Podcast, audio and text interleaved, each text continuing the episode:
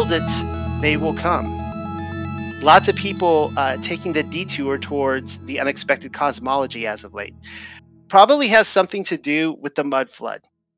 Fight it all you want, but the Millennial Kingdom will be the talk of the town, uh, certainly amongst the cool kids this coming year. So, welcome, bonjour, and shalom. May my little corner of the internet be your home. I took my sons to the zoo a couple of weeks ago and I noticed something. Endangered animals are almost entirely unclean animals. Ever see an endangered lamb or goat? I think not. There's a point to this, and I'm willing to bet endangered animals wasn't a thing in the Millennial Kingdom. Why? Because people ate clean, or perhaps they were vegetarian. Eat lamb for Passover? As Rob would say, they would have been feastitarians then. Leave it to uh, the post mud flood inheritors to eat every animal in sight. Obeying Torah, it matters. All right, here we go. Do you guys see a picture just pop up there? Yes, no? There it is. What you're looking at is the oldest home in South Carolina, according to the official narrative. This home was built in 1678, I believe. So 100 years older than our country. And fun fact, I happen to be neighbors with this house. Now, the owners of this house, according to what I've been able to gather, opposed the country twice. Again, according to the official narrative. In the War for Independence, they were loyalists to the crown. They were not patriots. The, the, the owner of the house was a loyalist, and his son, being a young, uh, ambitious uh, teenager or man, ran off, I think, with the uh, company of Nathaniel Greene, who was uh, a patriot. And after fighting the revolution, he came back to this house to find that his father had packed up and returned to England. And then again, in the Second War for Independence, as some of the Southerners called it here. They were, of course, Confederates. And uh, both times they lost the war. But here's the problem I live in the city of Charleston, South Carolina. Again, I'm neighboring to this house. And the history of South Carolina doesn't line up with the mud flood, flood account, as you will see tonight. Or contrarily, the mud flood shows that history is a lie the revolution technically started in Charleston, South Carolina. At least for South Carolina, it started in Charleston. And I will show you the very steps where they said the revolution started. And that couldn't have been because that would have been pre mud flood. And those, and I'm of the opinion that those staircases where they said it started wasn't there. What I'm saying is they're making all this up. I have looked through the history books uh, particularly here for Charleston. And I see nowhere on record that my city was buried in 12 to 20 feet of mud. So it makes you wonder. Let's drop in another picture here. There's going to be a lot of pictures tonight, and hopefully this will be. Um, uh, all right, so there's an aerial view of the same house. Again, beautiful home, 1678. My house, by the way, is in this picture. I will not tell you where but we are right on the water. So that gives a little bit of a hint. But we do border the uh, property line. You can see the house here in the southern uh, part of the picture, and the, the lawn goes all the way down to the water. And back in the day, everything in this picture was part of this plantation. In fact, the uh, Goose Creek Reservoir down there was a rice field. And if you know anything about how they grew, I always thought before moving to South Carolina, they all grew cotton here. I was surprised to find out that hardly anybody grew cotton in South Carolina. They actually came here uh, to grow rice. Uh, we have what's called the golden rice here. It's spectacularly good rice, but it would have been in a natural uh, river marsh down there, and you know that the the rice pickers, the slaves, would have gone down there uh, to pick it. Speaking of which, um, well, I'll show you in a second. But what I want you to think about is if this house, I don't know how old this house is. I don't know if it was built at the beginning of the Millennial Kingdom or at the end of it. I do believe it predated the mud flood. And so the, uh, the question I ask is what sort of person lived in this house? Was it a resurrected saint? We don't really know.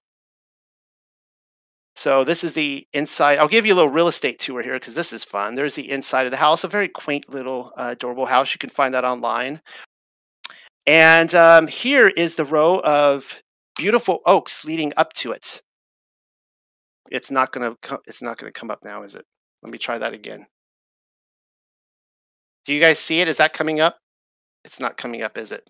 No. Can you change it to a JPEG? Maybe that's why. Uh, okay. Well, that's okay. Not all these are going to work. Here's a, um, let's look at some old photo, photos here. Before we delve into the city of Charleston, here is an old photo of the house. Oh man, it's a, it's a J5, a J5 file. Bummer. All right, let's try another one. Okay, it's not gonna, okay, here we go. Here's a old picture right here on the Goose Creek Reservoir of what could very well be Mrs. Hadley and I going on a lovely uh, afternoon canoe trip, which we've never taken a canoe out there, but we go out there on our boat all the time. That looks like our neck of the woods. And here is a photo. I hope this works because I love, absolutely love this photo. It is a JPEG, and these are, um, they tell us this is the uh, 1930s. I don't buy it. Uh, it could be the 1930s, but if you pay attention here, if you look back there at those white houses in the background, those are slave cabins.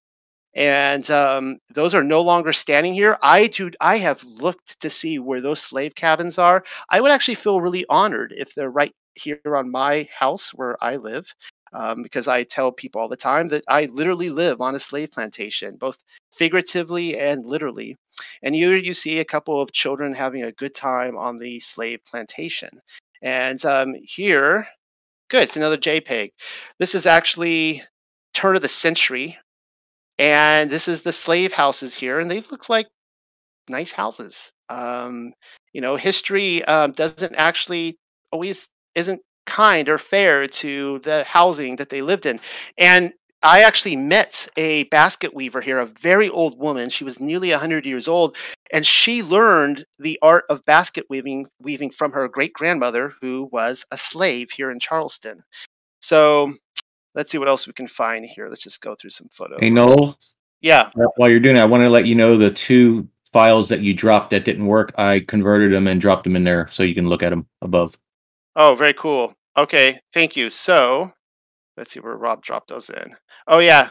So right here, the first one Rob dropped in, that's the tree lined streets of beautiful um, oak trees. That is the street to my house. If you want to drive to my house, many of you in this room have. You have driven past that row of oaks. Now it's a suburban neighborhood, but those oak trees uh, actually, the roots come down underneath and form a tunnel and they become one organism. It's really cool.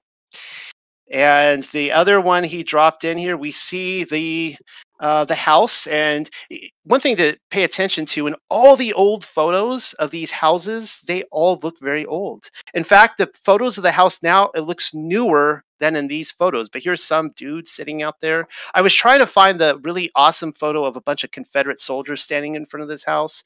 I wasn't able to do it.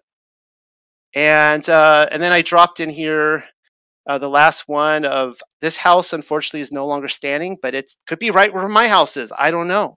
But it's just really, I would live in that house. It looks like a very lovely cabin in the woods. The uh, This is called the Otranto Plantation. It was originally known as Yeshu or Yeshui, I'm not sure which, but that actually means green water. It was a Native American term. The man who came over and purchased the land in 1679 was named Arthur Middleton. So if you've ever been to Charleston, you would know that you might know that there's a place called Middleton Plantation. And this guy, Middleton, was super rich. He was buying up a lot of land everywhere. All right. So now let's delve into the actual city of Charleston. I've got tons of photos to go through tonight, and this should be really good is I'm not sure if Dave's in the room right now. I don't know if he showed up. Oh, there he is. There's Dave. All right, Dave, we're going to go through your photos first. So if you ever want to chime in and tell me what's going on. So one year ago, I had a Sabbath group uh, here at my house, and many of the people in this room right now were here for it. And the day after, so many people they stayed the night at my house. We had a good gathering of people. Rob and Michael, I think you guys were here that weekend, but then you you didn't stay, you had to head home. The next day, we decided to go down to Charleston on a mud flood field trip. Now, this was a really interesting field trip because it was the spring of 2021. And the lockdowns had been going on all through 2020, as everyone will recall. I had not been down to this downtown Charleston since that time. Uh, Sarah and I used to go down all the time for a nice brisk morning walk. We used to love to walk through the streets, but then they started mandating that you had to wear a mask. And if you didn't wear a mask, they were going to fine you. So we're like, well, forget it. We're not going down there. Now, uh, Dave and others who were in the party with me can attest to the fact that we were threatened with tickets for not wearing masks. Every you know, a lot of people wearing masks. My whole party would refuse to mask up. It might have been Super Bowl Sunday, and um, I was I was feeling bad if like you know it would be like a hundred dollar ticket for everyone, and you know, but uh, luckily we never got ticketed. So I didn't really know what to expect, and this is um, okay. That's not St. Michael's, but this is the first place we pulled up. We pulled down there, and I I didn't know what to look for and and Dave uh, Dave Parks with me. He goes and points over there, and what do you guys see? Immediately, we can see that there is a like the third of a door, and this was the shocking thing um, in the city of Charleston that they didn't even cover it up, guys. Like they just like bricked over doors and windows and all sorts of stuff. And we've been walking past this our whole lives and never asking any questions because we just accept the reality that we're given and we figure they must have known what they were doing. And history never speaks about this, but that's the first thing we saw that it appears that there is about a good 10 feet that is buried below this building. You can see where the original door was, the original street level, and they just built up. All right, let's find another one. Dave took these pictures, so here's another right here. This is awesome right here. Look at this. Boom. you can see an arch right there. This is like right when we park too. And I'm telling them like, guys, I don't know what we're going to find today. But here we find uh, that they, this was an archway right here and you could see a window down there that they made into like a grate and there's an archway right there they just bricked right over it that's that was an old doorway. So again the street is buried about uh, 10 feet down probably at this point. Uh, there were points we counted anywhere from 12, 12 to 15 feet. I suspect some areas may be closer to 20 feet. Um, but anyways that's not in the history books. And oh got to show this here. Here's uh, this is a show and tell. So there's there's myself. I had just was growing my beard back in, and there's my wife, and there's Dave. So now you guys know what we look like. Um, I will be showing more pictures of this right here. This is us. This that's the back of my head. Thank you, Dave, for getting the back of my head there. Uh, we're walking down the battery, and these houses are they were untouched during the Civil War. No cannonballs, nothing. I mean, I'm actually walking along right along the battery at the ocean where the Union would have been coming in on their ships. And these houses are absolutely spectacular. They are beautiful to behold. They're gigantic. Uh, these are truly mansions.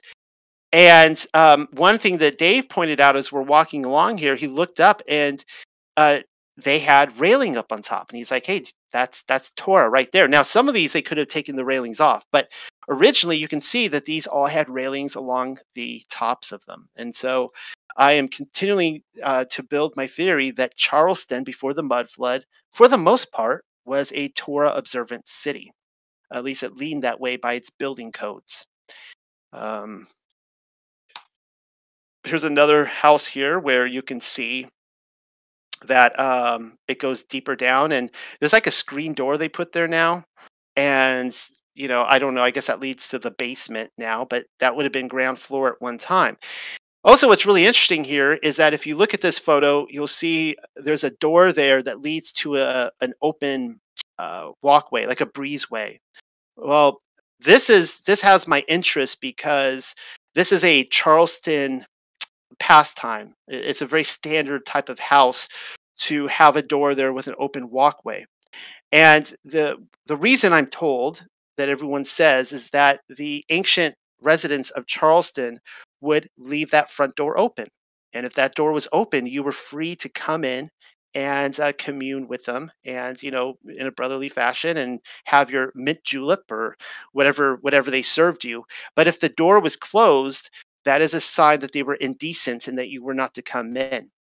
Um, so back in the day, you know, nowadays the idea of walking up to someone's home is like, you know, they're going to call the cops on you, but that's not how Charleston was originally constructed. It's kind of interesting to think about.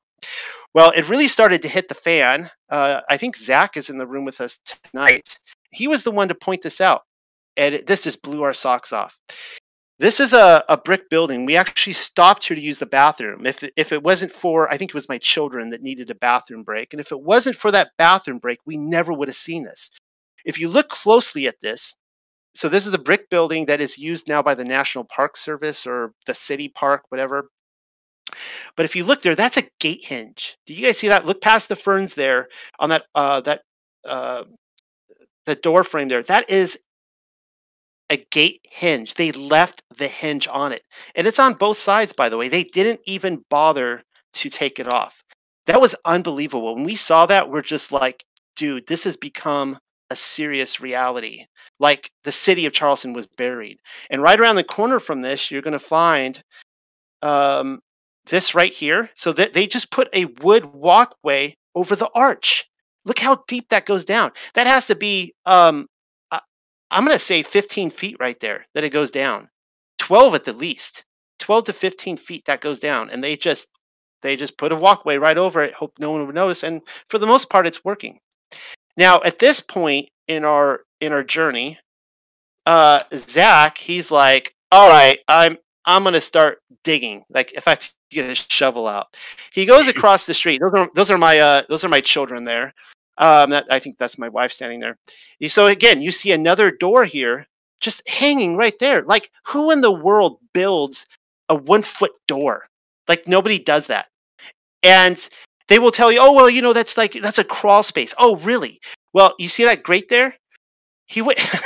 we started going up and down the street, and Zach was one and doing it. He's just pulling up the grates, and we could see that there were doorways going down about twelve to fifteen feet, and they're just right there, truth in plain sight. No, everyone's just walking right past us. Nobody's even looking, which is how we spend our entire lives, right? That's what we did. Let's see what else we can find here. Here's another one. Uh, you could see, I mean, this one's really deep at this point. You see that arch just barely hanging in there. Here is another photo where you can see the door and they just cemented over it. In fact, at, at some point in history, they built a staircase going down to the front entrance. Now, who in the world would build a building where the front door you have to go down below sea level or the the, the, the sea wall to actually to actually get down there? Like nobody would do that. And you know so eventually they just gave up and they even cemented over the staircase. These here are a little bit hard to see but you can see um, you can't really get the depth perception here, but this was again in plain sight. You, these grates, we were taking pictures through the grates and showing um, down there. Here's another one where I think Zach opened up the um, there. You can see a staircase leading straight down, and it's dark down there. But if you actually look, you can see the doorways. There's doorways in basements just leading to nowhere. All right, and here's a picture of me and uh, Zach and Courtney, and we are looking down here at the original level. So again, I, I assume about 15 feet down. And here's the last one from Dave's roll I think I'm going to show. That's a really cool one there. I like that. So again, you could see, I mean, guys, that's clearly not a crawl space. Like there's no way. Like you could totally see that that was a doorway and they just originally like with the mud flathead they're like okay we're, we'll build a staircase down there and eventually just put a grate over it. And um, let's see what this picture is here. I'm kind of interested in this. I, I want to talk a little, little bit more about st philip's. I'll talk about it later. That steeple you see there is st philip's. And it's actually leaning. It's it's similar to the leaning tower of pisa and some of the other leaning towers you see around the world. And they say it's because the foundation is soft foundation right there. soft right there? Somebody I don't know who. Okay, I'm getting feedback. Okay, I don't buy that anymore. That it is. Uh, it's a soft foundation. I think that was a mud flood event, and we see this all over the world. Where when the mud flood happens, it it literally liquefied the the soil, and you would have had all sorts of tall buildings that leaned over. So that's not the best picture there, but it, it is leaning. All right, let's move on. Hey, I was gonna say too. There, there weren't any pictures, I guess, but I remember seeing uh, windows under street level too, like full windows through several of the grates, um, which is kind of odd. And Yeah, we were. Go ahead. Yeah. I was gonna say that it's just weird. Like I, I live in New England. You know, it's farmland. We're at ground level, but walking through Charleston, the entire thing feels like you're on a boardwalk. Whether you're on the street, the sidewalk, literally on the boardwalks that they built up, like it's just, it feels like you're up high in the air. It's extremely odd. And I never. But see, the thing is, though, is that that's looking at from Woken Eyes. I I have been to Charleston. I started coming here in 2010. I I fell in love with it immediately, and and I never I never had that perception until now. And we we hear all the time about how how beautiful the South was before the Civil War, and you know Sherman went through and burned everything. Now we know why. We know why they were going through. They were targeting Tartarian, what we would call Tartarian cities, but I would say Millennial Kingdom cities, and burning them down. And there's some oddities here we're going to be talking about tonight. Much of much of Charleston was burned down in two ways. One, there was a big fire during the Civil War, which conveniently burned down like a third of the city. And then the Union came down and kicked down a lot of other doors and destroyed things. But we still have quite a few buildings. And from what we have, it was a beautiful city. I mean, we like I'm really getting this understanding of what what the South, you know, when they talk about the beauty of the South. And they tell you that it was built by slave labor. Ha. That's just not buying that anymore. All right. So now I'm going through Zach and Courtney's. Th- thank you, Courtney, for sending me your photos. We'll see what we find here. Um, a lot of them are going to be the same. So here's another one. It looks like a grate, but you can clearly see that was uh, a door. Actually, actually a window. I take that back because here is another angle. And actually, yeah, I actually showed the same photo, but from a different angle in Dave's. Let's see, here it comes. Boom, there it is. So again, you can see the door there on the left that was bricked over and what appears to be a window. Here's another archway. I don't think I showed this photo. These must be larger photos because they're taking longer to load. That's uh, uh, that's pretty insane right there. I mean, that looks pretty big. Um, you probably could pull, you know, you could pull a horse and a cart through that thing. All right, here is a lovely building that it's kind of interesting because it looks like two buildings stacked on top of each other. And we couldn't really make that out, but if you look there, look at the railing on top. Again, you got railing on top. That's that's Torah observance. Um, beautiful building. This you know predates the Civil War. It wasn't destroyed. It looks like maybe they did a lot of custom work on the bottom. I'm a little con- confused about that one there. Um, you know, does it go deeper? Not really sure. I'll go ahead and show this here. This isn't really mud flood proof, but this is what we call the slave market here. And in the 1800s, this is where the you know a lot of the the slaves did the shopping for for uh, for master, and this is the market they would come to. This is where all the slaves would congregate. And you know, it wasn't like in the movies where they're like they can't leave the plantation and they're all like in shackles. Like they just freely walked around, guys. Like this city had more black people in it than white people, and um, and this is where they can now fun fact i am told that the the buzzards here in the 1800s and this this is this is more testimony to the millennial kingdom again that i don't think that that there were as many people eating food back then and we've been over this before but in the 1800s they had to kind of come up with uh, modern irrigation and, and systems that maybe weren't always there in place so they came up with a system because for city trash collectors, they brought in buzzards and vultures, and they were actually protected by law. You were not to touch these vultures and buzzards because they came in and ate the rotting meat that people would just throw on the street. And uh, these buzzards and vultures would get so large and fat that they couldn't even fly anymore. Um, and they would cover this here. All right, let's see if they have. Oh, this is fun. There's a little um, Freemason building we came across, and what do you know? It has the phoenix on it, the double-headed eagle. And there it is. On this site stood the building in which the Supreme Council, 33 de- uh, degree, which keep in mind Charleston is on the 33 parallel.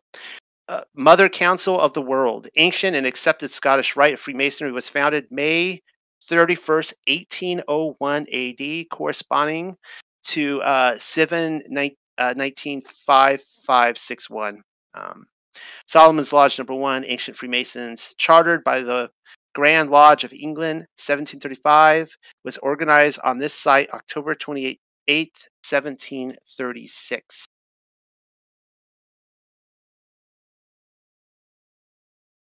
All right, let's see what else we got here. Can I ask a question about that? Yeah, feel free. Um, a while ago we were talking about like uh, the Odes of Solomon book, and it, it kind of seemed like the onset of the end of the millennial kingdom was slow. Do you see like Freemasonic organizations like this? Like, do you think those dates make sense with your timeline, or is that is that fabricated?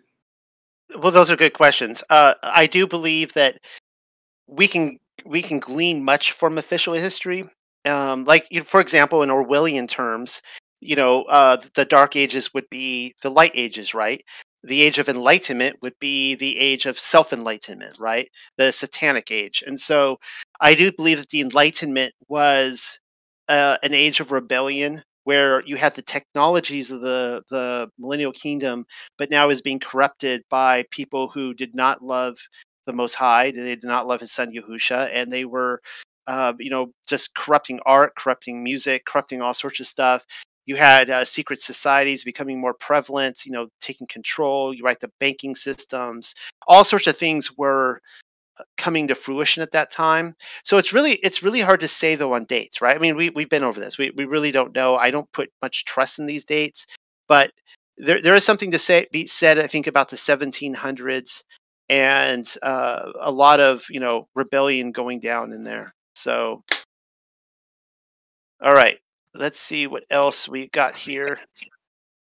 I had a question about that um that date there, the five five six one if we were looking at um I think it was Book of Adam and Eve and some other ones that talked about year 5500 when Christ came, yeah. Then would that would that just be 61 years after? If so, how does that equal 1801? I have the I've gone over those dates before and I can't remember for the life of me right now. But but what they add up to, you have to add to those dates. They're not actually straightforward. But I would um I, I really like I said, I don't necessarily trust those dates and I don't think that they're putting um, actual real dates out in front of us. I just think it's all just corrupted. Well, I, was, I was actually wondering what if the 5561 was correct, but it was the 1801 that wasn't correct. So it actually was 60 years after Christ.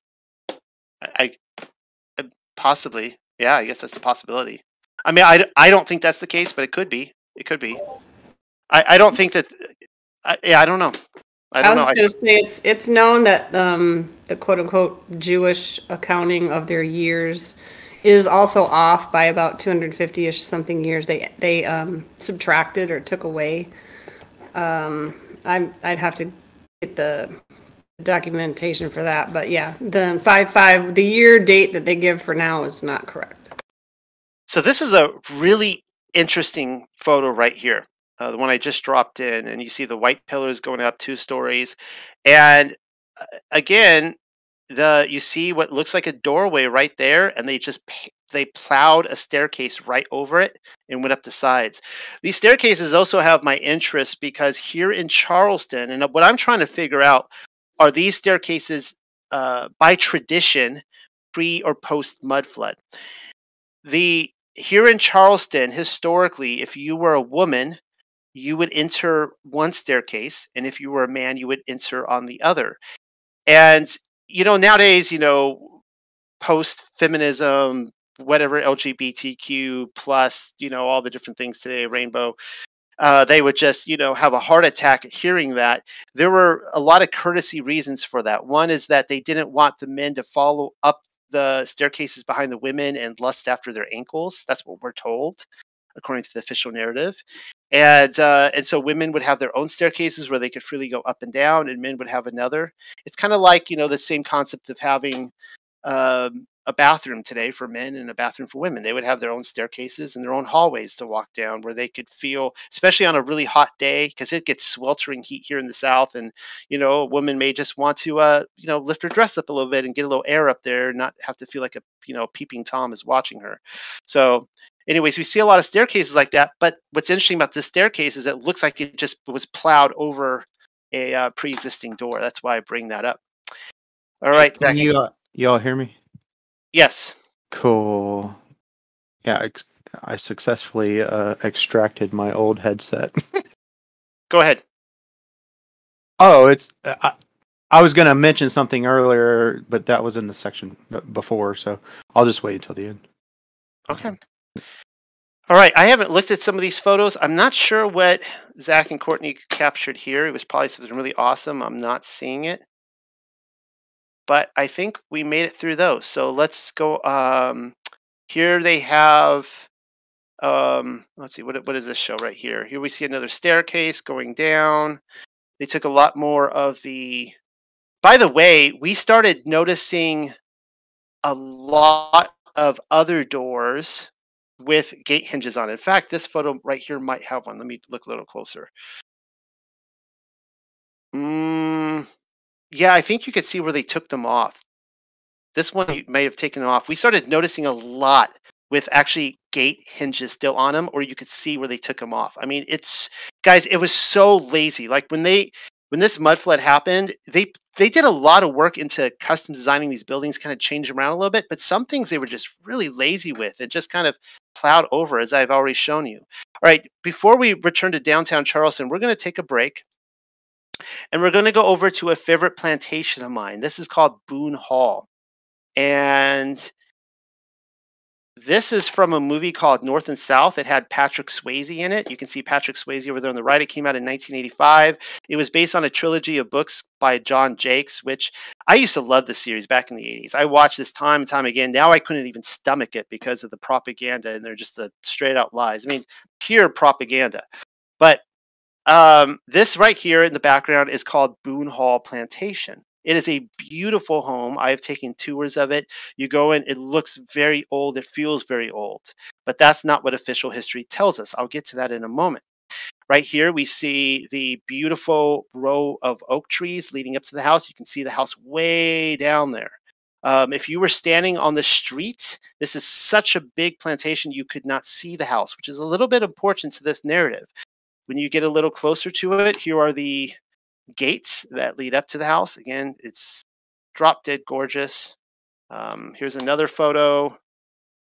All right, it's settled. It's a beautiful house. Now let's look at some aerial photos. So here's the house from behind. You can see the garden, some really nice symmetry in the garden. And I'm under the impression that the garden would have been a lot more beautiful, almost very European looking back in the day. I do not believe that is a recent addition. I think that's very old. And I think that it's actually very uh, uh, pales in comparison to what it once was. Uh, so here you can see from the other angle, and you can see that it's right there on the water, just like our house. Uh, you know, a lot of people. There was a reason in in Charleston that they would want to be on the water. It's because they live by the water, and they would take boats everywhere. And I, that doesn't, you know, that plays a lot into the uh, mud flood, pre mud flood narrative. This one more aerial photo I want to show it before we get into the the disappearing trick, the sleight of hand. As you can see here, again, you see Boone Hall right there in the middle, dead center, parking lot over there on the right where tourists come. If you were to take a tour, you would park there for a tour of the grounds.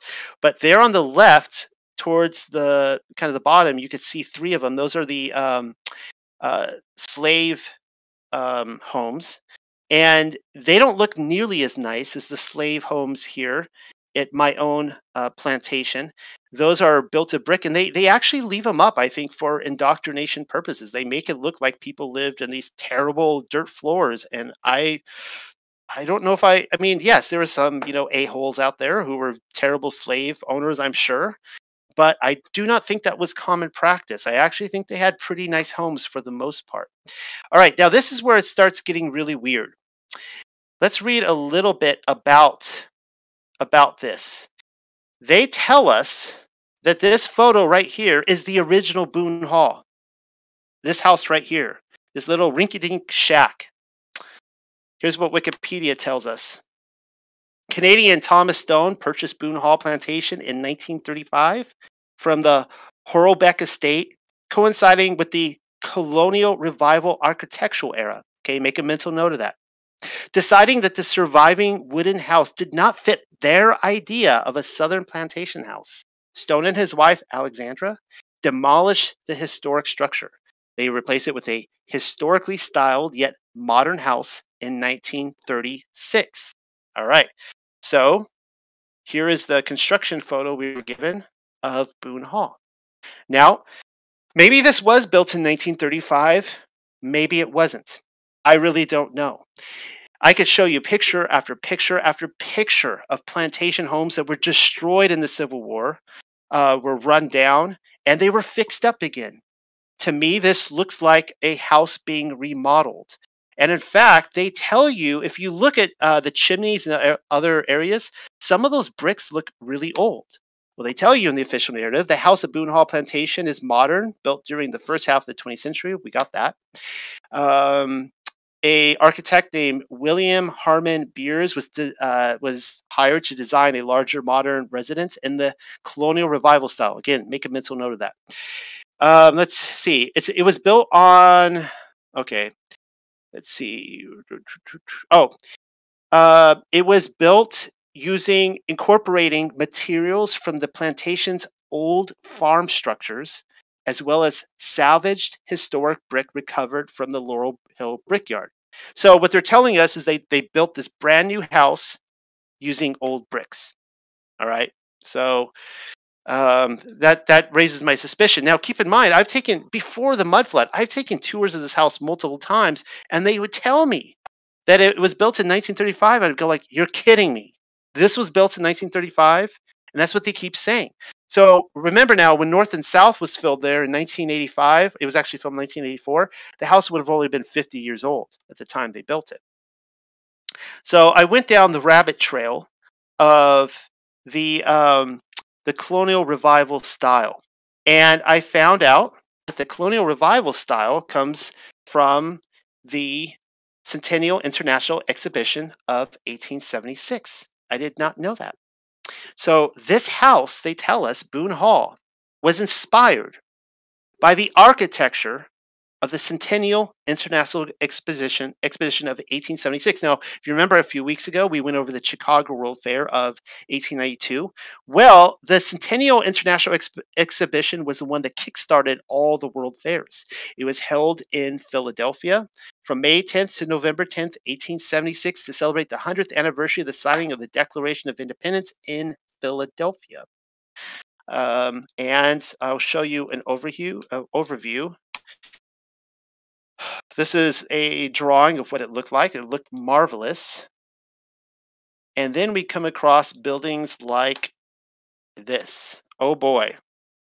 That looked beautiful. And of course, as you would suspect, they tore it down. They built they built these beautiful buildings for this first World Fair, and afterwards they tore it down. And the World Fair inspired all sorts of architecture around America. Why am I not surprised? So I'll leave this up to you. You guys can decide whether they built this house in 1935 or whether it pre-existed. If you go back up and look at that photo of the original house, that could have been built anywhere on the property. Um, this this entire plantation, I should have mentioned, is where they filmed Roots, the 80s uh, TV series Roots, as well as North and South, parts one and two. And they have houses like this all over uh, the plantation. For all I know, that could have been the foreman's house. I don't really know.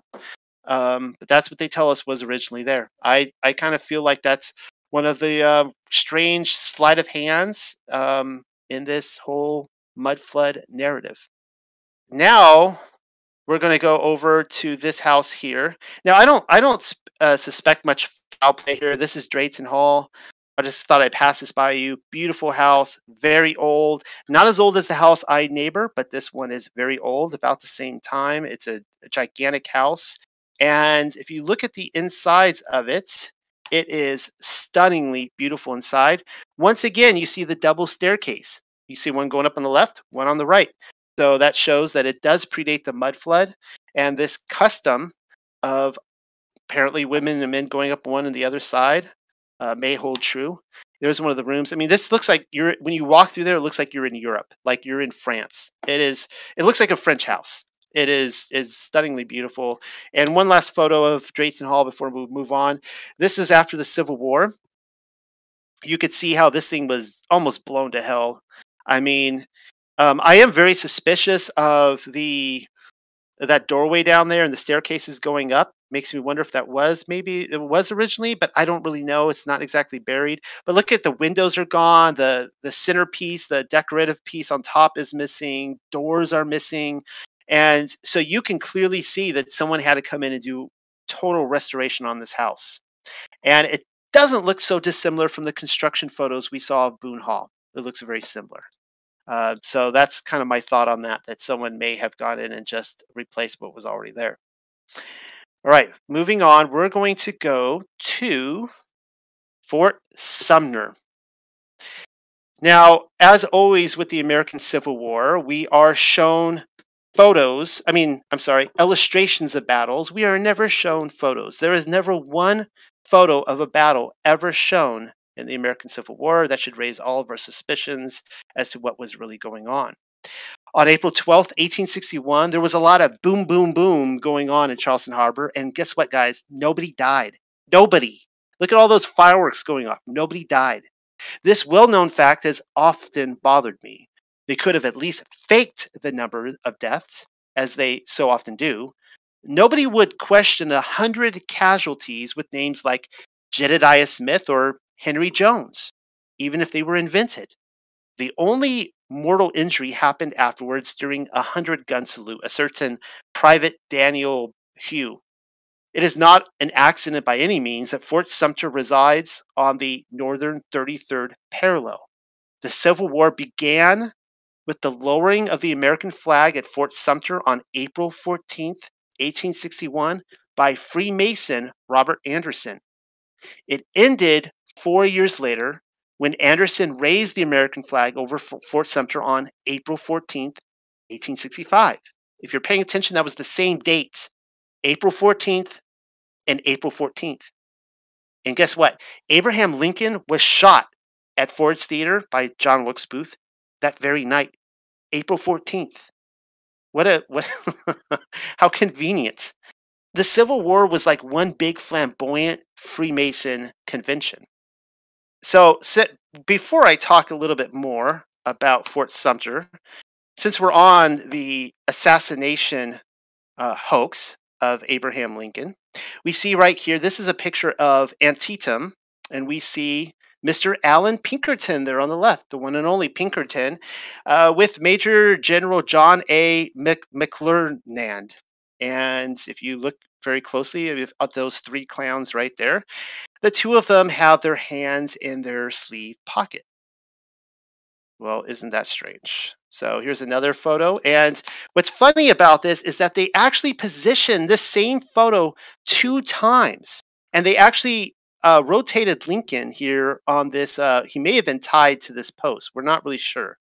But he, they rotated Lincoln and they still kept their hands in their pockets. Like they were really trying hard to uh, pass a message here. So I thought, since we're on the subject, I would read up a little bit on Pinkerton's history.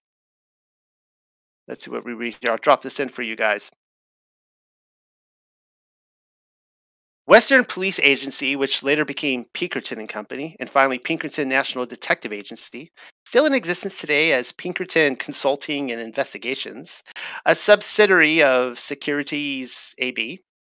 Um, what I wanted to say here was okay, Pinkerton's agency solved a series of train robberies during the 1850s. So keep in mind here, they, they got their start with trains and solving train robberies. All right. First, bringing Pinkerton into contact with who? George McClellan. the chief engineer and vice president of the Illinois Central Railroad. All right. So George McClellan, the head of the Union Army, who then, who later uh, unsuccessfully ran against Abraham Lincoln for president. But who else did he meet? Abraham Lincoln, the company's lawyer. Now, I I knew I had no clue that Abraham Lincoln started out. I knew he was a lawyer, but I had no idea he was a lawyer for the trains. All right, and the, and the like you see all these people coming to prominence in the 1800s who were making a lot of money off those railroads. And isn't that something?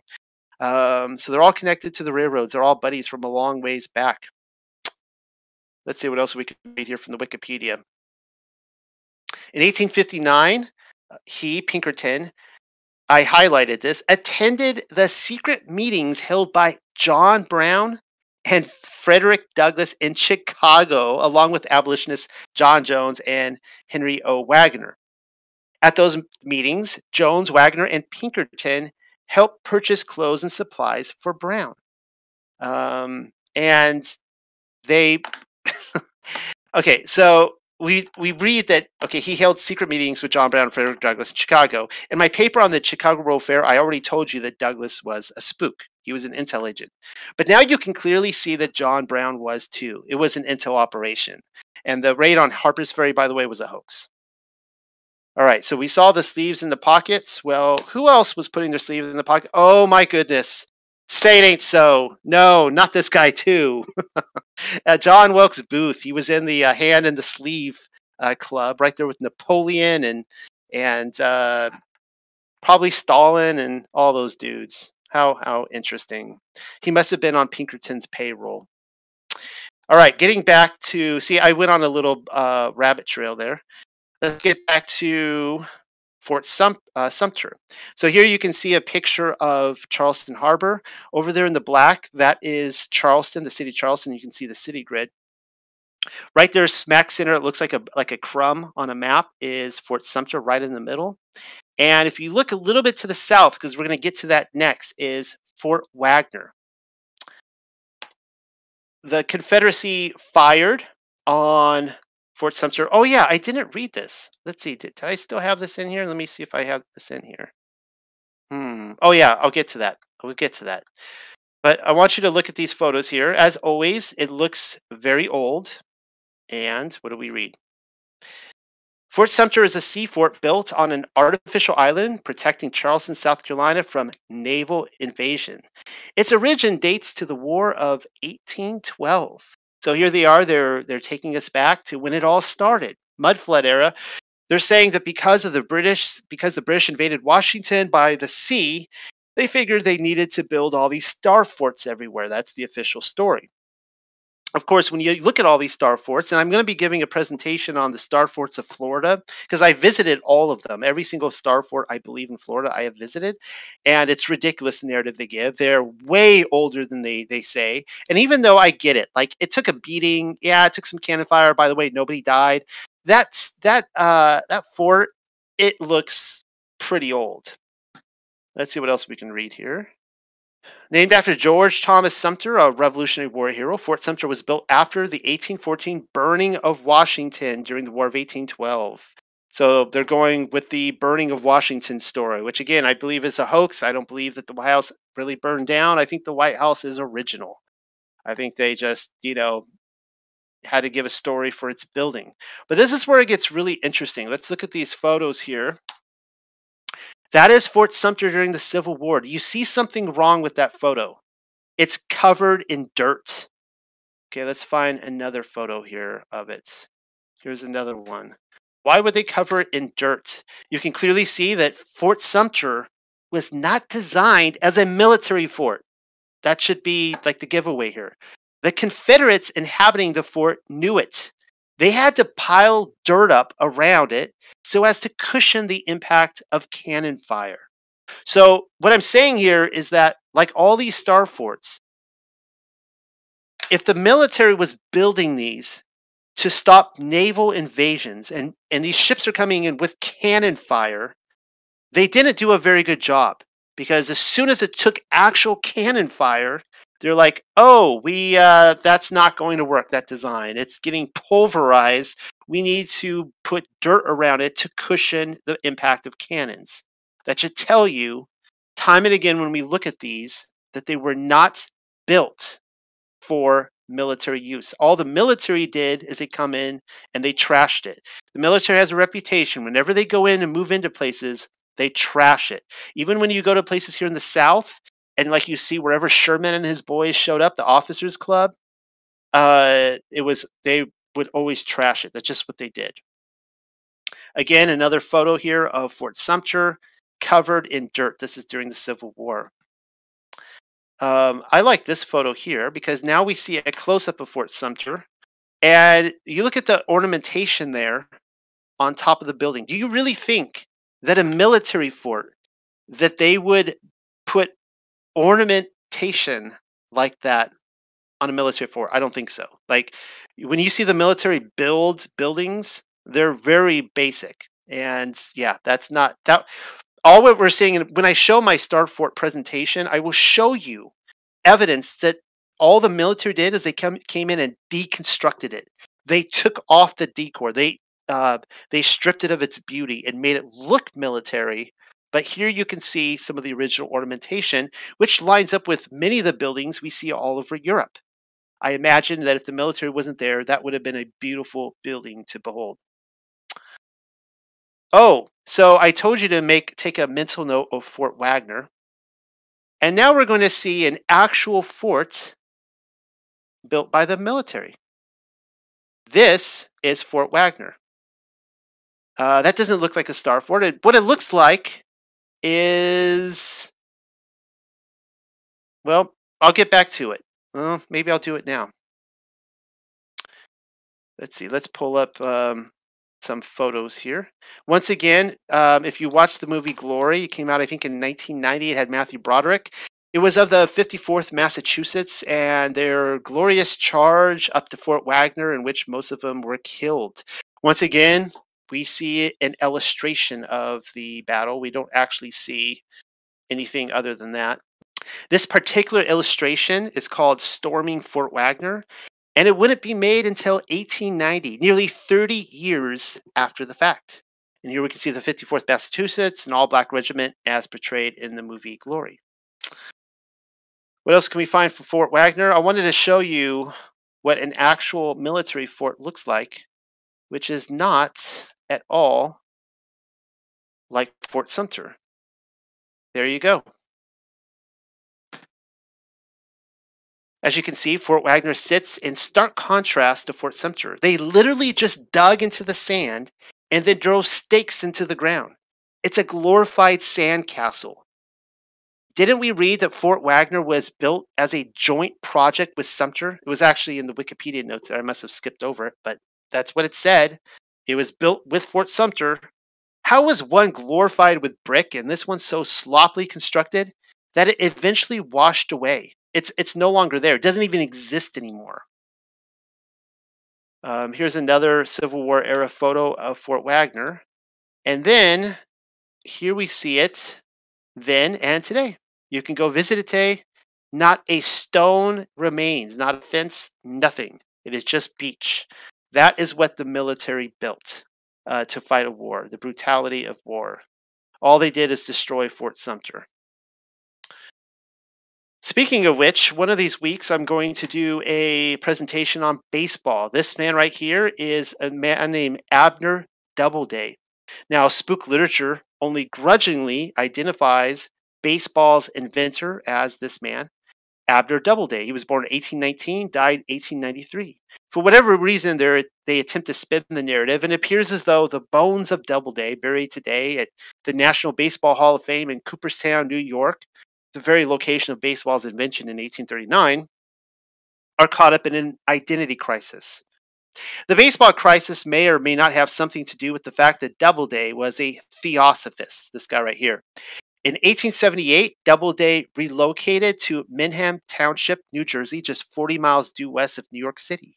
His move apparently has something to do with the fact that Helena Blavatsky and Henry Steel um, Olcott founders of Theosophy moved to India that very year. So this guy, Doubleday, was very close with Helena Blavatsky. Doubleday became the president of American Theosophy in the wake of their absence. The- Theosophy's founders, of course, were spooks. Hopefully, you guys know that by now, and Doubleday was no exception. Was he also a Freemason? We are not told. But Doubleday did fight at the Battle of Gettysburg, and that was one big flamboyant Masonic summer festival.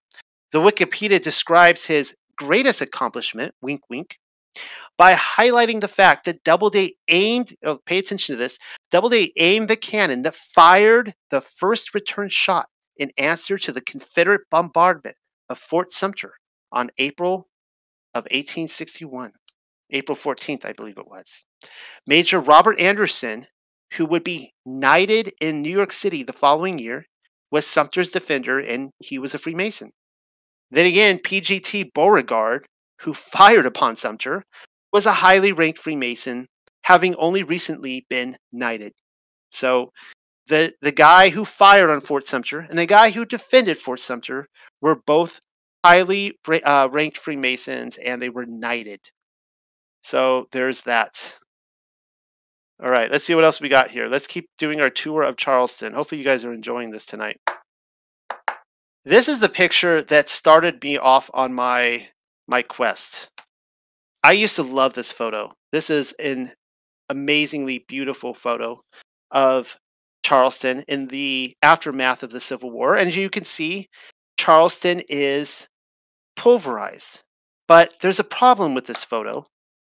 And once you see it, you can't unsee it. If you look closely, you can actually see that the uh, St. Michael's back there, the uh, steeple, which we'll get to in a minute. And there is a building in the foreground that is under construction. If you look at the rafters there, the sky is darker there than the rest of the sky. And that's a big giveaway. Somebody took a great effort to take scissors to this photo and cut cut out the skyline. Why would they do that? There's photos all throughout the Civil War that are given to us that somebody took scissors to the skyline and cut it out. So there was all sorts of things in the skies in the 1800s that they don't want us to know about. Now, on closer inspection, if you zoom into this photo, you can see that it there's some very good cutting work, but you can see some uh, areas where they got a little sloppy. The big giveaway is actually in the rafters there. Now, in modern renditions of this photo, which I just added here, they try really hard to cover it up. They lighten the sky, uh, but you can still see in the rafters there, it's still darker. Darker. Here's what I was talking about earlier. This is um, St. Philip's, and as you can see, it is leaning a little bit. It's kind of leaning forward. I believe that's the uh, effect of the mud flood. This is a, of course, a Civil War era photo right here.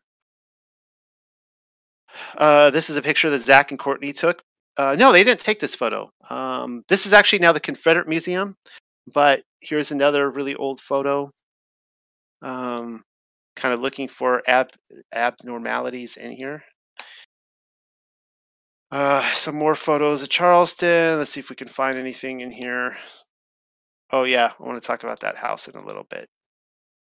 Here we can see. Okay, so this is the that's the rafter shot right there. That's from a different angle, but here you can see the sky is from this angle. Nobody appears to have cut it out. All right, so this is where it gets kind of interesting. Here we have St. Michael's. Beautiful building. If you look just to the south of St. Michael's, you see this big uh, castle-like building. It's a built of stone, beautiful building. If you look closely, it's clearly mud flood. There is a basement there. You can see the windows down there at street level. But this is, I believe, run today by the U.S. Postal Service. And uh, I find it really hard to believe that the government, the U.S. Postal Service, would build a beautiful building like this. As always, you know, these are just repurposed buildings. Now, if you look at St. Michael's, the steeple there, who in the world would build a steeple um, with that much detail, uh, that beautiful? It's you you could see it's hollow up and top. They put a bill in there now. That's not originally what they put in there. They uh, it was a um, probably a type of uh, like a tokamak which if you guys don't know what that is, that's a device that uses a powerful magnetic field to confine plasma uh, create and produce controlled thermal nuclear fusion power. I know that's a little trippy, but uh, that's what I believe these churches, these cathedrals all across the realm uh, were doing. They were harnessing power. If you look at this closely, you can actually see that they they buttoned up the the windows. These were all openings. They didn't know what to do with them, and so they just put shades over them and they removed devices. They left the opening on top, but you can clearly see that this was used to get energy from the ether. They did not build this elaborate bell tower. I, I mean, I, I used to believe that. I used to think that they put all this money into these elaborate bell towers, and that's ridiculous. Here's St. Philip's, uh, again, another angle, and beautiful, but look what they did they buttoned it up again. They closed the holes on it. Why would they do that? And um, just a beautiful, beautiful building. So speaking of, oh, before I get to that, let's just show one more here. Here's, uh, I think that's St. Michael's again. You can see how beautiful this town. I mean, it's a stunningly beautiful town, and you you could probably triple the beauty before the Civil War. Of this Millennial Kingdom city. So this right here is what you would call a bandstand. now you notice this octagonal shape. Let me see, one, two, three, four, five. Yeah, it's oct- uh, octagonal shape, as bandstands all across our realm are. And I've also you will also notice that baptismals and cathedrals all across the realm are um, uh, octagonal shape. Now that will be for a different presentation, but I do believe that these are also uh, these were used uh, at one point in time to harness machines. You would put machines in the middle of this. And I didn't believe that at first until I started seeing some of the photographic evidence in the 1800s of people removing uh, hardware from these octagonal shapes in church steeples, towers, and of course, bandstands. And um, they were, this is, you know, repurposed for music playing. What's interesting about this park is this park is they tell us is a lot of pirates are buried in it so that they would uh, pirates were always coming into charleston it was a famous port they would hang them and uh, and bury them underneath. So it's actually a graveyard for pirates so they say. Also blackbeard came here and because he held charleston ransom uh, he was hunted down and killed on a beach in north carolina in the outer banks which i've also been to all right. So speaking of bandstand, so this is one bandstand. It's a nice looking bandstand, but then we have this beautiful bad boy right here. I have never seen this bandstand in person. It looks enormous. I don't know if it's still there. Um, I can't tell you at the moment. I started looking for it. I couldn't find it. They tell us that this bandstand comes from the did you know that chicago had an exposition as well around 1900 they tell us that this bandstand came from it. Well let's see if we can find it. And there it is. Now they took it apart and they redid it but i believe that is the same bandstand. And look at that beauty and look how it's connected to that building over there. Once again it's it adds to my theory that these were types of batteries that were used to um, power and give electricity to people. And uh, here's another building from this so called World Fair in Charleston. That's a beauty right there. Beautiful building. And they told it, they tell us they built that for the fair. And then, of course, what do you know? They destroyed it immediately afterwards. I didn't even know Charleston had a uh, exposition until I was looking into it this week. That just slipped right by me all these years few last observations. This is a, I guess, a historic uh, diagram of what Charleston looked like before the Civil War, or so they tell us. Again, it's a sketch, guys. I get it. Propaganda may not be legit. You do see a few more towers in the skyline here, a few more um, churches that I don't believe are there anymore. You do see St. Philip's and St. Michael's over there. But what I hinted at earlier that I really wanted to talk about was the battery right here.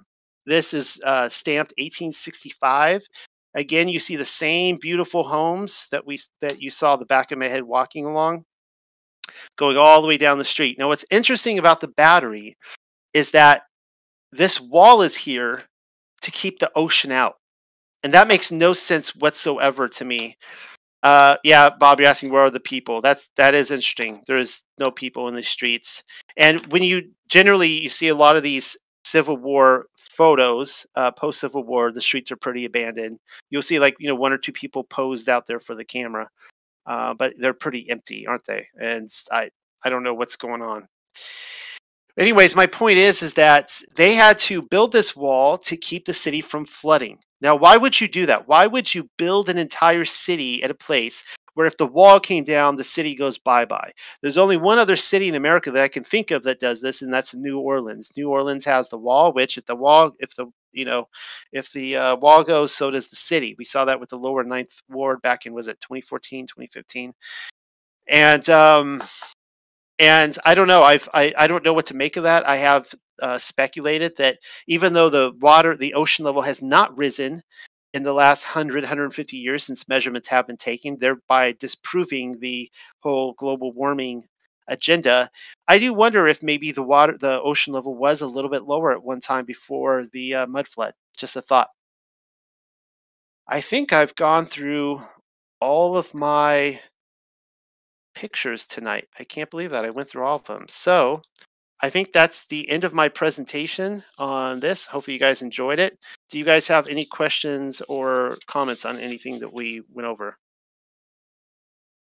Yeah, I was thinking if a lot of if a lot of earth fell into the water, you know, mountains fell, things like that, that would displace water and raise water levels. I was just thinking that last thing you said. I agree. Yeah, um, clearly the uh, yeah. What are you, James? What are what's the what are you getting at there? Oh, there's no shadow there, huh? I got a, I got a thought uh, when you're talking about the, the Charleston uh, World Fair or, or fair. I just wonder how many other cities in in just the U.S.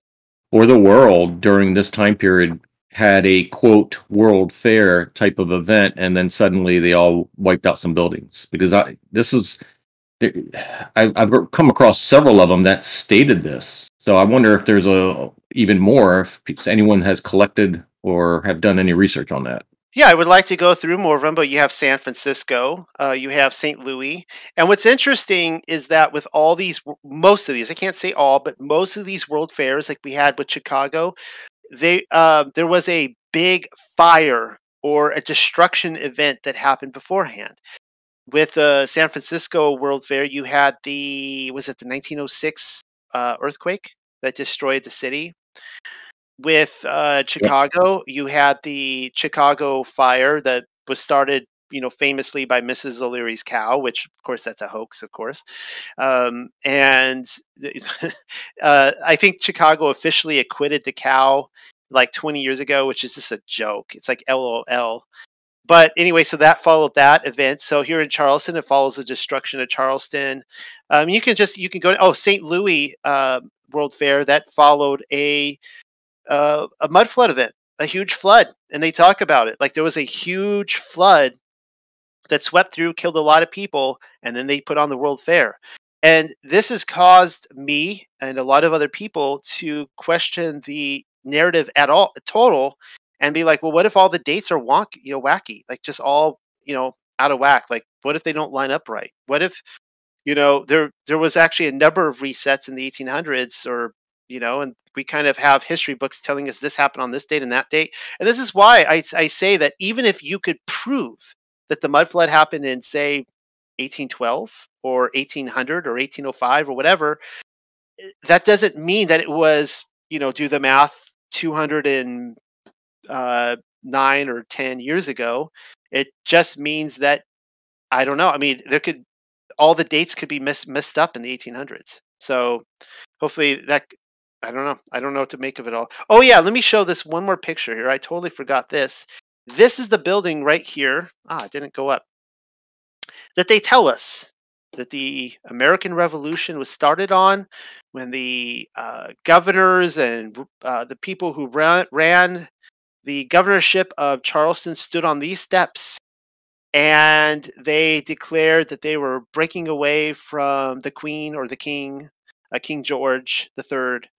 And uh, those steps right there and I'm a little skeptical about that. I'm a little skeptical that those steps were there, This is another mud flood building. It actually goes much lower, and actually you can take a tour of the underground of of this building. Of all the buildings, you could take a tour of this building, and they tell you it was a dungeon. Now maybe it really was repurposed into a dungeon in the 1800s, but I don't buy that.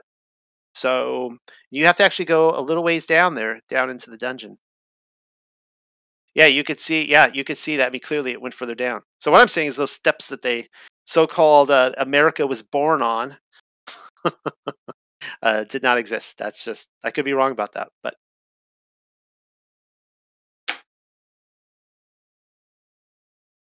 Something Yeah. else that um, a lot of these buildings that we saw had in common was lion head door knockers, and I didn't get a picture of any of them, um, but they were really interesting to me, and I did a little research on it, and the official narrative on that is that they're uh, Georgian architecture, that they originated in Britain. Um, but I find that odd that that would be the case if these lionhead door knockers are all over these buildings that are very, very old. yeah, yeah. We were we were just fighting. I mean, uh, um, Courtney, we walked around for maybe two hours tops, and we didn't even see like we saw a small little section of the city and there were so many things that just were not lining up like our eyes were woken and we were just going like nope nope nope that doesn't like nothing was lining up things that i would never look twice at back in the past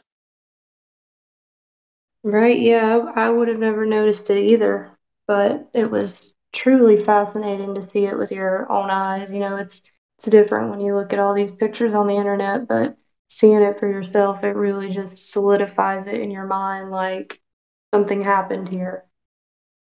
Yeah. Um here's a here's a nearby plantation home to where i live and it's kind of interesting you could see that it's kind of built on something there so i decided to look underneath and see what i could find and you get this this is um you know they tell us that's the basement but i feel like that had other uses and we've seen this same uh, arch design all across the realm with mud flood buildings and they were used for you know uh, storage of water or other things that i don't necessarily believe uh, what they're telling us that it was just built as a basement Once again, here's uh this isn't really mud flood too much, but you can see here this is a classic Charleston home door that opens up right here to this whole wing. And we have uh, house after house, like just hundreds of homes like this. And oh, that one's not going to go up. It's not a JPEG. Here's another one.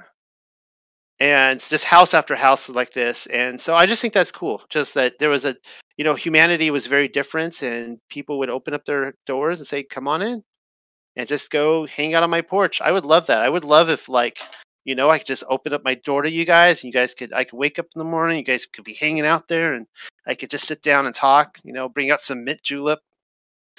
It's like it's like Abraham, you know. Yeah. Yep. Exactly.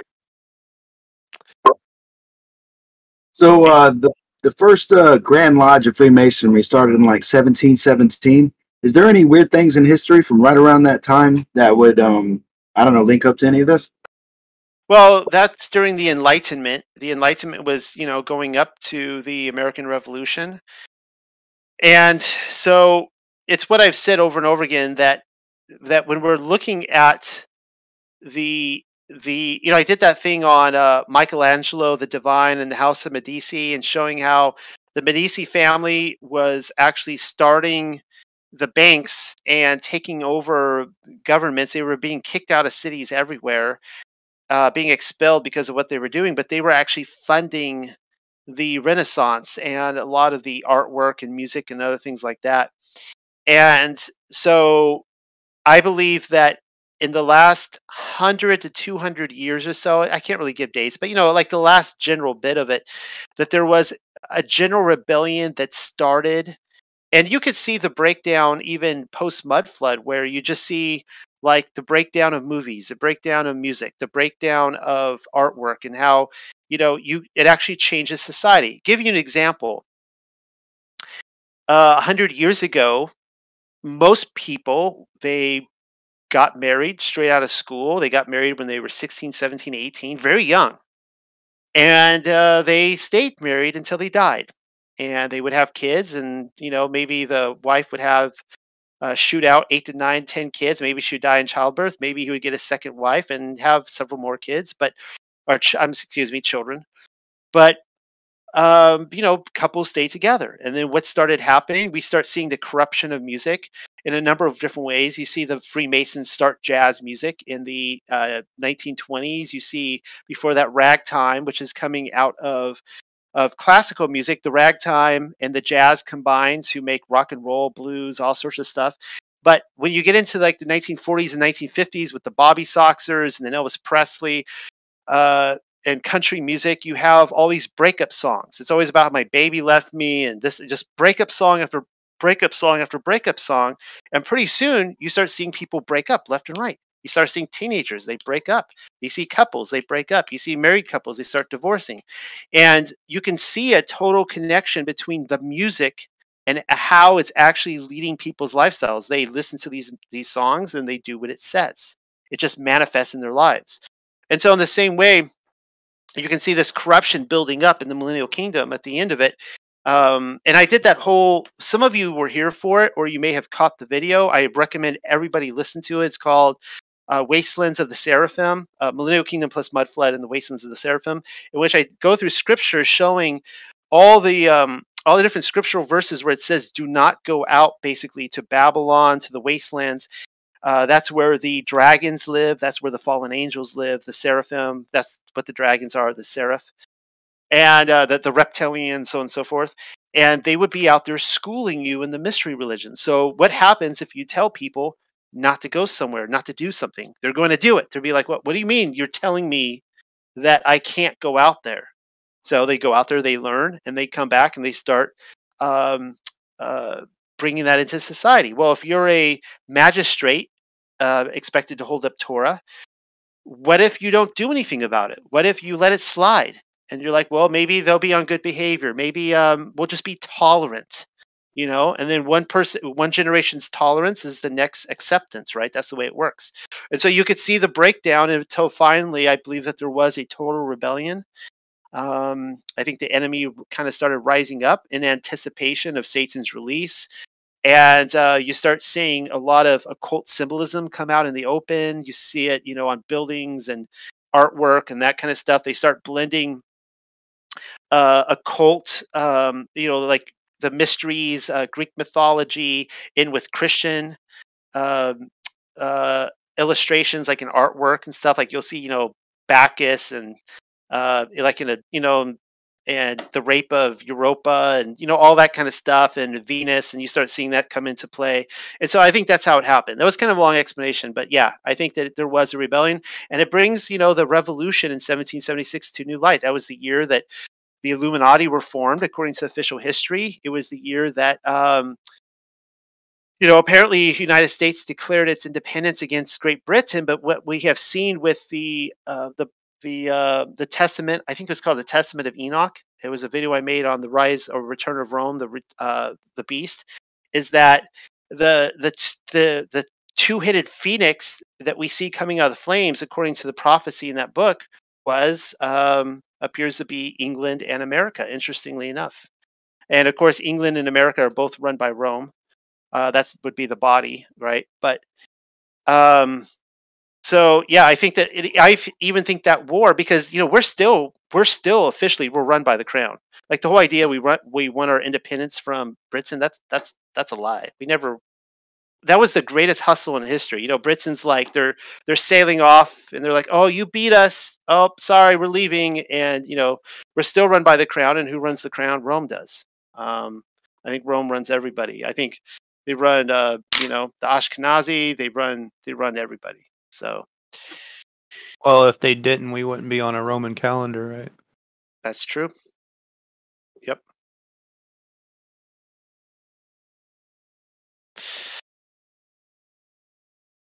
The only thing that I wanted to mention about earlier when you talking about planets is that um, I know some people don't think Mandela effect exists or anything, but supposedly planets was one of those words uh, that wasn't in the Bible to begin with, and now it is. So I don't know. Just well, what do you what do you think? out there. wa- What do you think was there beforehand?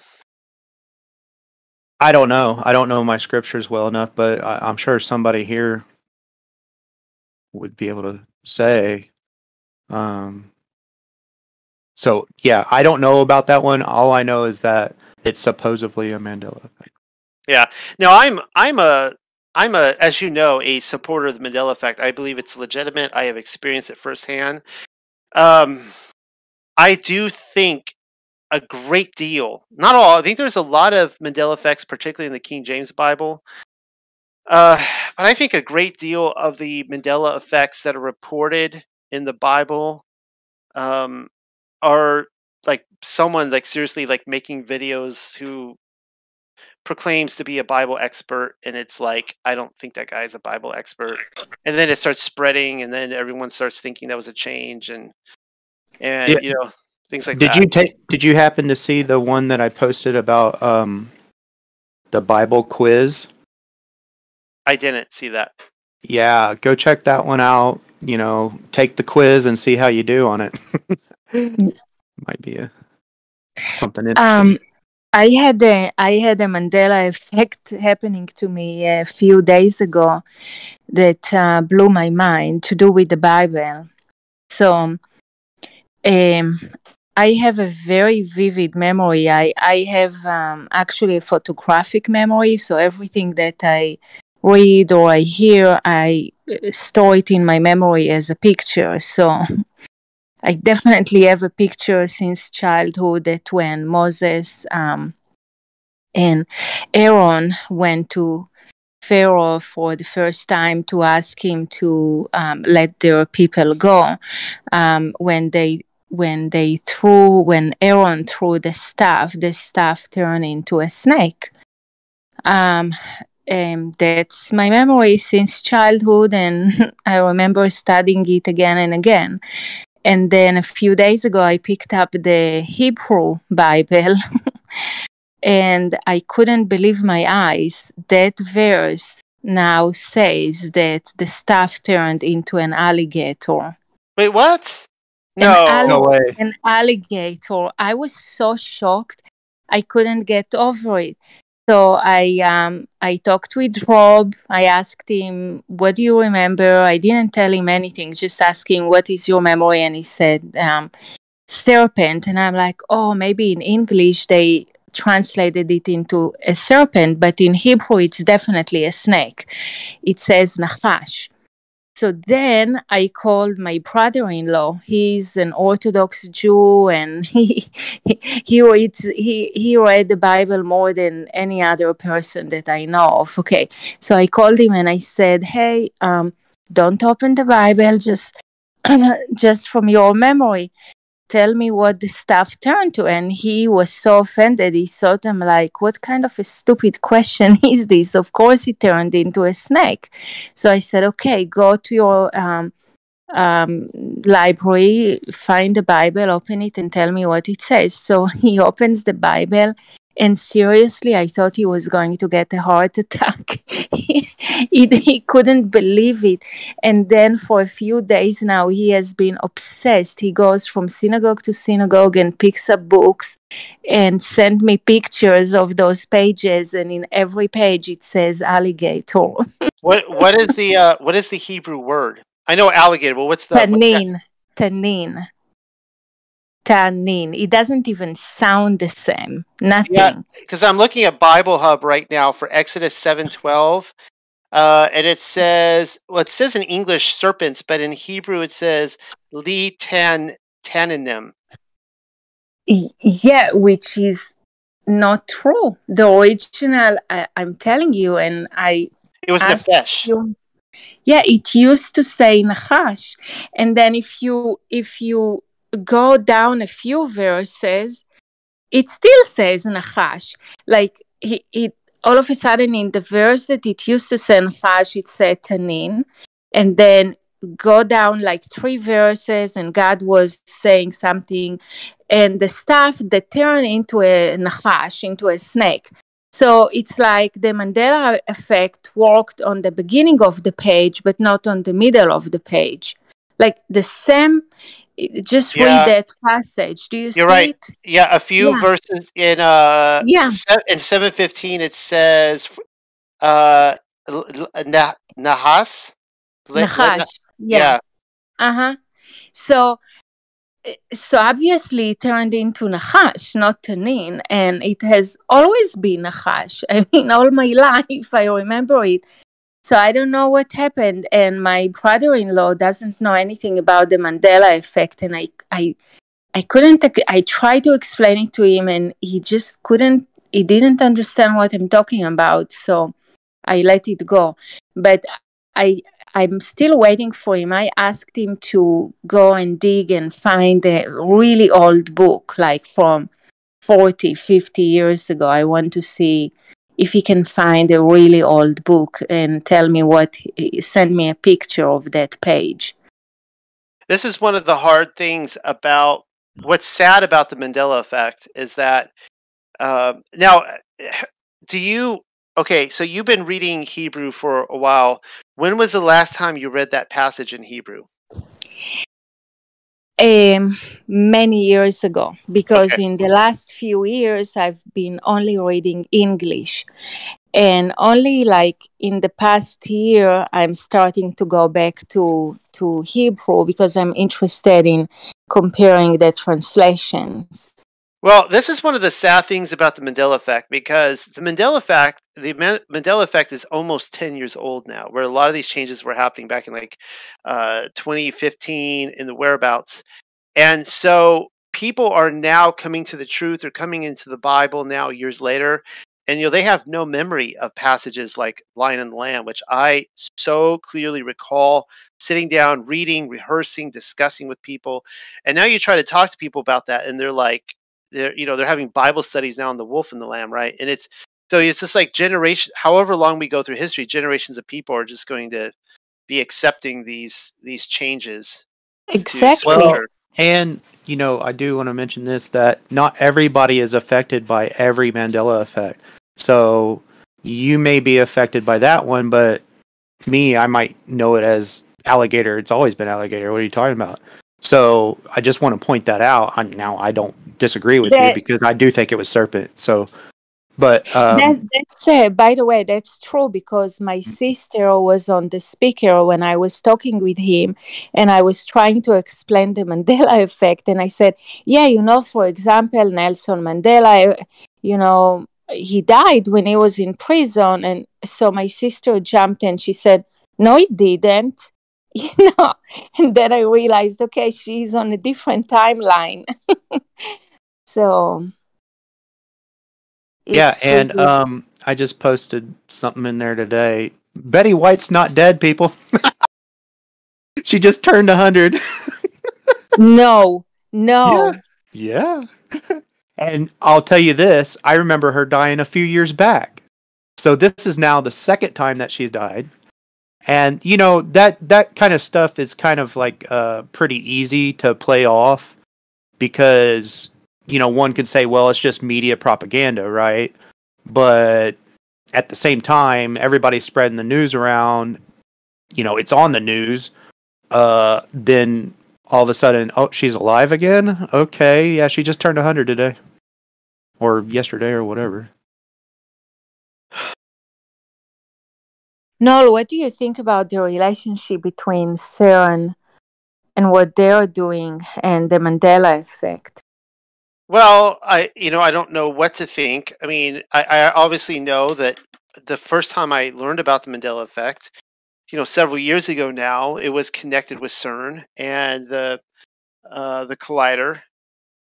And you know that's that's as you know smashing atoms that kind of stuff. They're you know declaring that they're going to when they light it back up again this year they're going to be taking was it physics to the uh, beyond the next level or beyond the edge or whatever they're calling it which is a really scary thought. Uh, i don't know. I don't know if if cern is connected with mandela effect. I think it is but that's as much as I can tell you. See, the thing is with the Mandela effect is that when you talk to people uh, about them conspiracies, there's two types of people: people who accept something without needing an explanation for why, and the people who need an explanation as to how and the why before they're going to accept it. And so, most of the people who need a how and a why they're like if you can't explain to me how they're doing it then i'm then this must be a trick they must not it must not be happening i don't know what was happening. I don't know what is happening to history or time or you know if this is a dimensional thing a time issue a just a, a, a sleight of hand a parlor trick. I don't know what's happening. All i do know is that these uh, these things are changing. That's all i can tell you. I accept the fact that our perceived reality is changing on many different levels usually on the corporate level. Usually they're like corporate you know like uh, words and and logos and that kind of stuff uh, which tells us that you know satan has a total right to change his own um, artwork his own properties uh you know when he's when he's trudging on the bible that's a different story right there uh, yeah but that's that's all I can say. I, I know it happens, um, and it is what it is. Again, I don't I don't know if it's a time travel issue. I mean, someone just said maybe Satan's trying. I I don't know. I, I don't know. I don't know if time travel is possible. I don't accept that. I don't believe that time is actually a thing. I don't think there is such a thing as time. I think time is just a clock. That's all it is. It's just the sun yeah. and the moon going around and around in circles up there. That's time. It's not well, most people. Most people, you know, tend to think that time is, you know, a day and a night and a cycle and like a year, you know, but really it's linear. It's there is no past, there is no present. It is all the pre. I mean, there is no future. There's it's all on the present. You know, it's all on the same timeline, so to speak. But, um, yeah.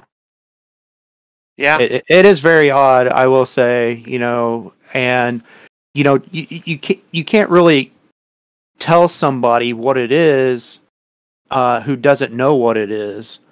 Um, and you know what what I just don't like is that people that aren't affected by the Mandela effect in any way or haven't found one that they can relate to that their memory serves them and and you know they can say oh well I remember it this way and now it's this way, and it always has been for all recorded history.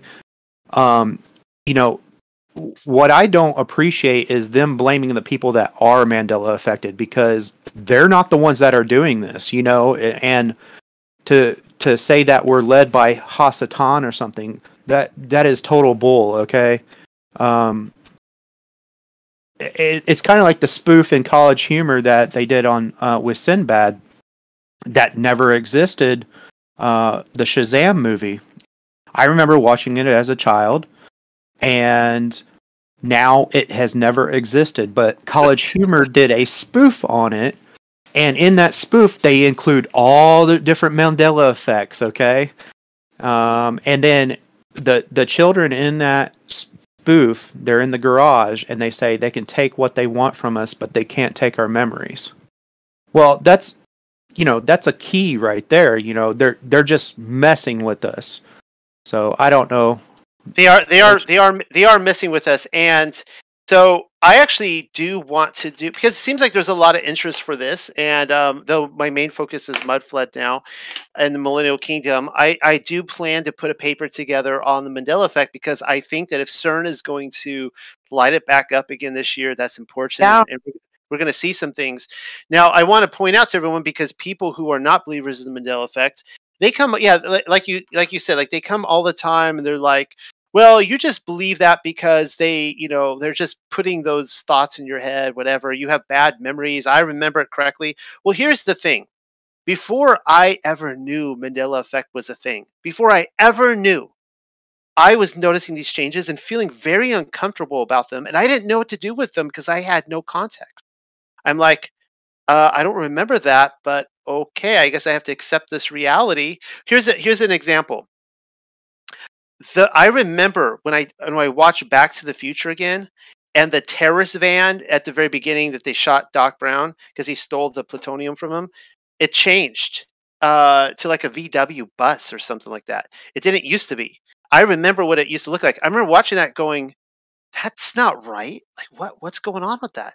And it just made me uncomfortable and I kind of turned off the movie. Like every single time I observe these, I would like turn it off. And so the lion and the lamb is something I would turn to Isaiah 11 um, over and over and over and over again and read it all through the 90s into the uh, the millennium and I'd get in discussions with people about the Lion and Lamb and how that's the you know the millennial kingdom and all this kind of stuff. And and I remember the day I sat there, I opened my Bible, and it said wolf, and I got this really dark feeling, and I'm like, that's not right. And I started uh, flipping all over Isaiah, trying to find, well, maybe it's a different passage. And I started looking online, and it wasn't anywhere in the search engine. I'm like, I used to look this up, and it was gone.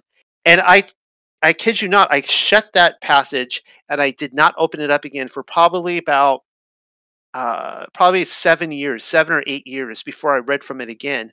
I didn't go back there until I learned about the Mandela effect. The other one was the Ford logo. I remember the moment.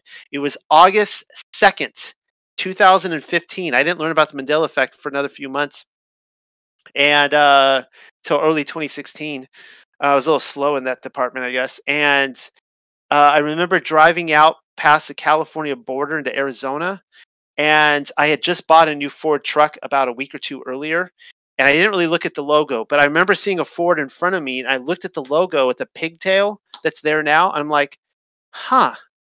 Uh, Ford, they changed their logo. I, I just thought they rebranded. I had no context that if I were to do a Google search, that all of my memories of what Ford looked like was gone. Um, and so those are just examples that I give that I You know, I Um, noticed. um, no, I have like a, a huge example. There is a new documentary about the Mandela effect that just came out and it's on Telegram. And I tried to upload it to Discord, but it wouldn't let me. Maybe it's too big. Uh, but anyway, the do you remember the guy? Um, do you remember um, that sweepstake thing? The yeah, the um, guy from Nickelodeon, uh, whatever. the the the the, the um, Rob, I talked with you about it. Can you remind me the name of that thing? Like it's like the one million dollar Yeah, thing. Ed Ed McMahon of uh, yeah, Pub- yeah, yes, yes, Publishers yes. Clearinghouse. Yeah. Now I remember. I mean, I moved. I I lived in the U.S. at the time, and I remember at the time I was watching TV, and it was like I was so irritated by it every time. Okay, he goes to houses, he brings that stupid, you know, stupid check, and all this. And now they are saying that it never existed, and he remembers it, and he is amazed because he did it, and now he is told that it never happened.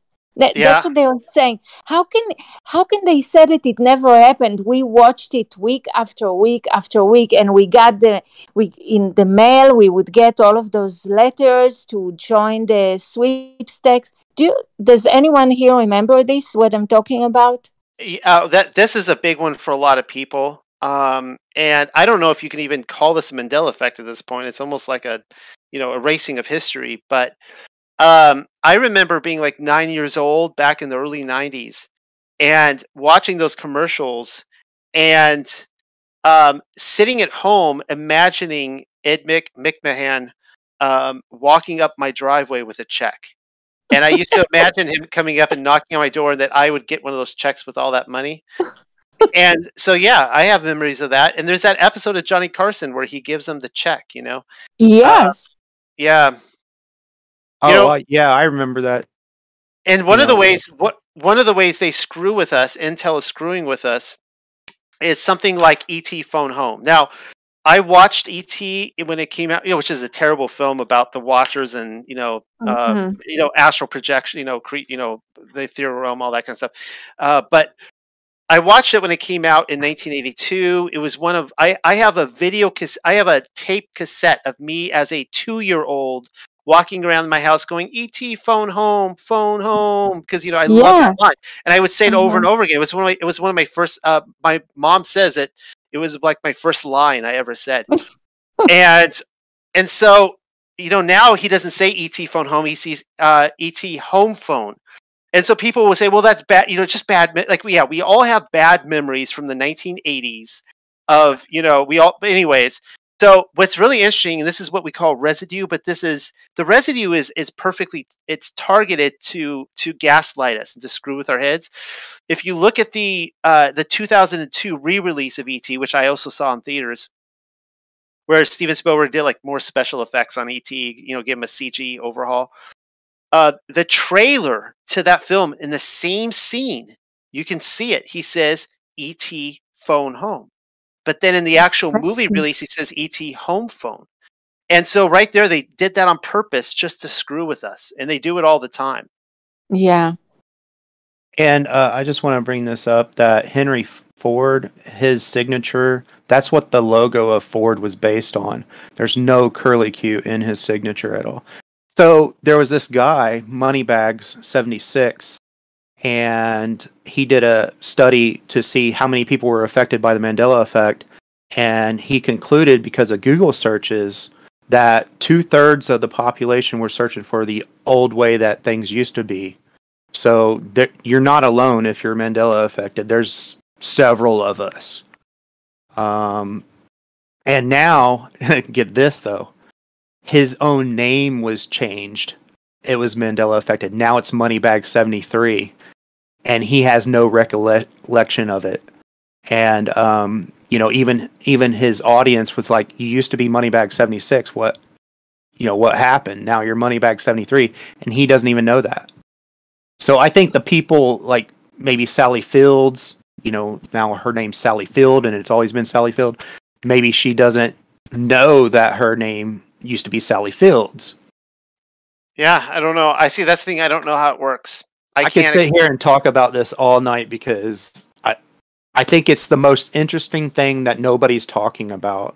You Mhm. know, um, you don't see it on the news, you don't see it anywhere, and you know, a, a lot of people that aren't affected by it, they just like to shun it off like it's some psyop. You're misremembering. You don't know what you're talking about. You know, like we're dumb or something, right? But no, we pay attention to things. We pay attention to every single little detail, and these people that are you know saying this they're either not affected or they just need some kind of explanation for it that we can't explain